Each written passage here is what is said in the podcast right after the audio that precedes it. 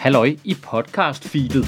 Jamen, jeg skal da bare lige øh, huske at nævne, at jeg tager på turné med mit nye show, Demokrati, til efteråret. Og jeg glæder mig agt op meget til at komme ud i virkeligheden igen og møde jer alle sammen. Jeg håber, du har lyst til at komme.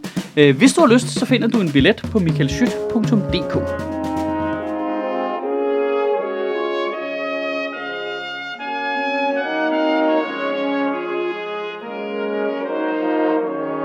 Goddag.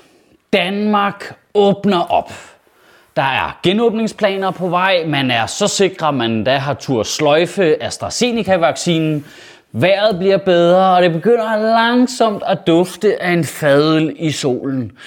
Optimismen, den, den kommer snigende ind på en, og man prøver jo at jage den væk. Man, man tør jo ikke, vi er jo skadet børn alle sammen efterhånden. Man, man tør jo ikke håbe, man ved jo i det sekund, man begynder at håbe, så finder de den fucking lollandske variant, og det ekstreme forsigtighedsprincip bliver skruet op til et kosmisk forsigtighedsprincip, og så skal vi alle sammen gå rundt med høreværn på i halvanden år, fordi ellers skulle det være, at vi måske hørte om nogen, der engang havde haft en lidt træls dag. På nuværende tidspunkt i den her pandemi, der har jeg lært øh, to ting. Det ene er egentlig bare et øh, lifehack, øh, løbetur og lydbøger samtidig. Fucking genialt. Det er to ting, man ikke kan nå sig sammen til, som man får fikset på en gang. Fucking game changer, mand. Den anden ting, noget mere træls. Jeg har fundet ud af, at når det kommer til det her corona, så har jeg to stemmer inde i hovedet. De kører sådan øh, uafhængigt af hinanden. Altså når Søren Brostrøm stiller sig op og sløjfer AstraZeneca-vaccinen, så gør min hjerne to ting samtidig. Altså først så er der sådan en akademisk stemme, som kommer ind og siger, det giver god mening. Det er godt tænkt. Selvfølgelig er det det sikreste at gøre, når nu man har bevist, at 1 ud af 40.000 får den her øh, nye sygdom, det her syndrom VITT-VIT, som kan give blodpropper og blodpladeforstyrrelser, så er det en god ting. Samtidig så er der bare sådan en bodega-stemme inde i min hjerne, der bare er, hvad fuck snakker de om, mand? Prøv at de der fucking pressemøder, de er så kedelige, at selv direktøren for Lægemiddelstyrelsen drætter om af kedsomhed, hver gang Søren Brostrøm han åbner munden, mand. 1 ud af 40.000. Hvad, hvad, altså prøv 1 ud af 10.000 for almindelige blodpropper. Bare af at være i live. AstraZeneca-vaccinen er fire gange så sikkert som at være i live. Så fucking skyder os der med det samme, hvis det er så farligt at være i live, altså. Men bodega, Michael, vi kan selvfølgelig ikke anbefale en vaccine, som vi ved skader folk lige meget, hvor lille sandsynligheden den er. Hvis jeg var direktør for Sundhedsstyrelsen, og det var mit ansvar, så havde jeg taget samme beslutning, for jeg ville selvfølgelig ikke risikere, at folk blev syge. Hvad fuck er det for noget kølingpis, mand? Prøv, der er lige tre mennesker, der er døde af at spise det der forstoppelsespulver. Husk, der så jeg ikke noget ekstremt forsigtighedsprincip. Nej, men der skal du tænke på, at staten masseuddeler jo heller ikke. Husk, ah, men jeg vil da skide lind og fast afføring på, hvad Sundhedsstyrelsen de fucking siger, mand.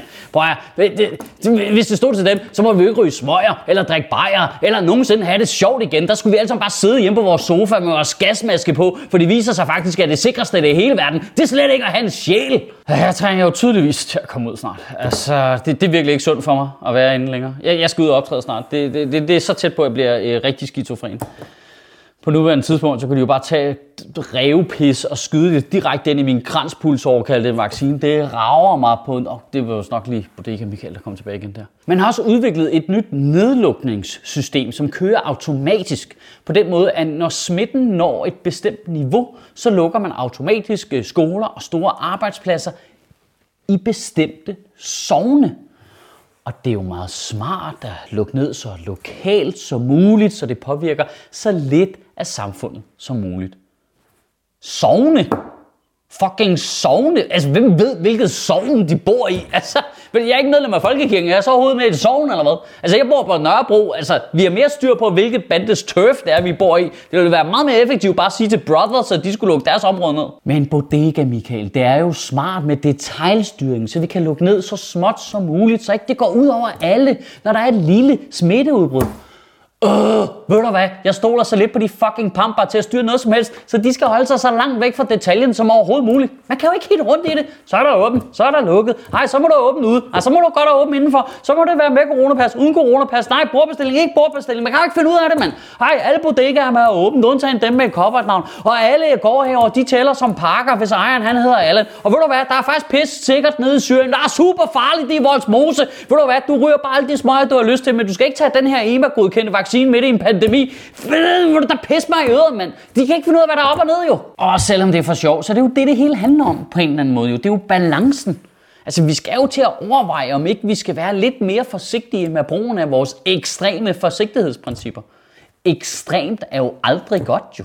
Forsigtig er godt. Vi kan alle sammen godt lide, at vi er forsigtige i en farlig situation, men ekstremt er ikke godt. Ekstremt avler ekstreme løsninger, og når der sker fejl, ekstreme fejl jo. Vi er nu nået i en situation, hvor ekstremt forsigtighedsprincip har afledt mere ekstremt forsigtighedsprincip. Vi er nu i en situation, hvor smitten er så lav i vores samfund, fordi vi har været ekstremt forsigtige, hvilket gør, at vi kan lade være med at bruge AstraZeneca-vaccinen. Brostrøm sagde det selv på sit sygt kedelige pressemøde, at hvis der har været meget smitte i det danske samfund, så vil han ikke tøve et sekund med at bruge AstraZeneca-vaccinen. Og det leder os jo unægteligt hen til det filosofiske spørgsmål.